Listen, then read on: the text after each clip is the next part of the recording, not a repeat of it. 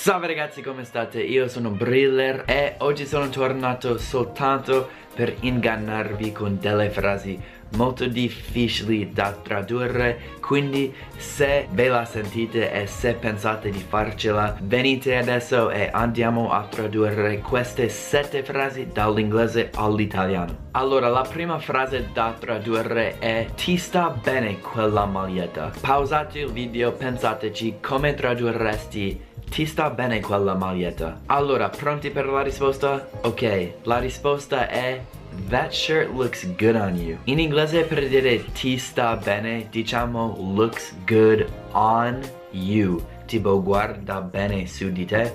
So che non ha senso in italiano ma diciamo così quindi tipo vi stanno bene quelle scarpe? Those shoes look good on you guys. Allora andiamo al numero due. Come tradurresti? Pensavo sarebbe stato utile dirtelo. Questo lo so che è difficile ma pausate il video e pensateci. Ok quindi la traduzione giusta per pensavo sarebbe stato utile dirtelo è I thought it'd be useful to tell you la chiave di questa frase che voglio sottolineare è pensavo sarebbe stato e I thought it would be, not I thought it would have been.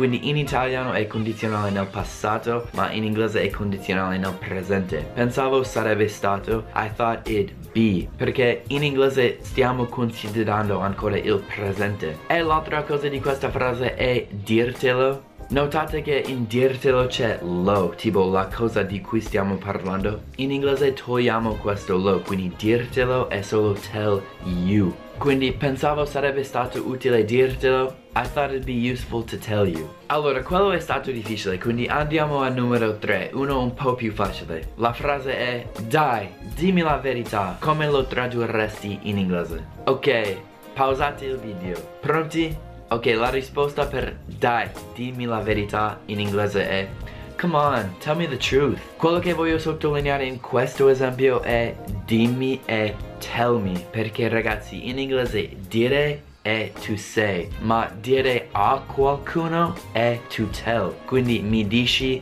you tell me. Io dico che I say that. Allora, numero 4. Non piace nemmeno a me. Come tradurresti questa frase? Non piace nemmeno a me. Pausate il video. Ok, pronti? La risposta è I don't like it either. Tipo questa idea di nemmeno o tipo neanche a me, in inglese diciamo either oppure neither, ma nella frase I don't like it either c'è già il negativo e non facciamo doppio negativo in inglese, quindi I don't ecco il negativo like it either. Non dobbiamo dire tipo I don't like it neither. Oh, I also don't like it. Diciamo, I don't like it either. Allora, numero 5. Se io fossi in te, lo farei. Come tradurresti questa frase? Pausate il video, pensateci. Quindi, se fossi in te, lo farei. In inglese è If I were you, I'd do it. Oppure I'd do it if I were you. Se fossi in te, diciamo semplicemente if I were you. I were non ha senso di solito, ma si usa come tipo congiuntivo tipo ipotetico, si usa per questo. E come l'altra parte della frase dobbiamo usare il condizionale, quindi I would do it. Quindi if I were you, I'd do it. Oppure I'd do it if I were you. Allora, numero 6. Non è così difficile in realtà. Come tradurreste questa frase? Pausate il video. Allora, non è così difficile in realtà. In inglese si direbbe It's actually not that hard. Prima actually è come diciamo in realtà. E poi quando parliamo di una cosa al negativo e usiamo così, in inglese non diciamo so, bensì that. Quindi non è così difficile it's not that hard. Non diciamo it's not so hard, perché questa frase è al negativo. Non è così facile, it's not that easy. Per finire, numero 7, la frase è è comunque un bravo ragazzo però. Come tradurreste questa frase? Pausate il video. Ok, pronti? Per dire è comunque un bravo ragazzo però.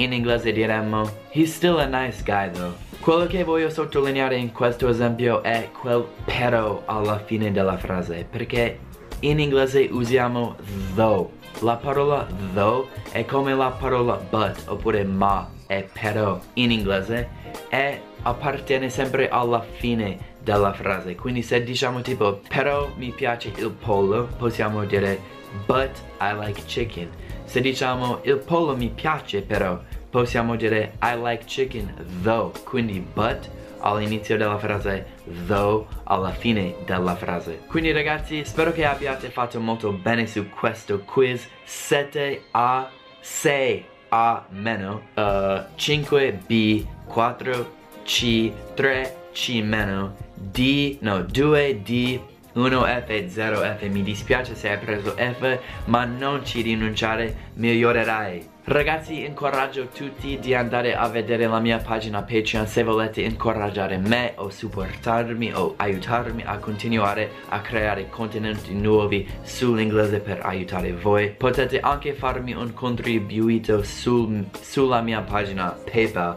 Ci sono link ovunque quindi date un'occhiata a queste pagine. E voglio farvi pensare tipo se aveste un insegnante di inglese quanto paghereste al mese o tipo all'ora o tipo per ogni lezione. E quando ho pensato a quanto costa magari potete considerare quanto un, una piccola donazione può aiutare me. Quindi ragazzi spero che questo video vi sia piaciuto. Spero che abbia aiutato come sempre e ci vedremo alla prossima.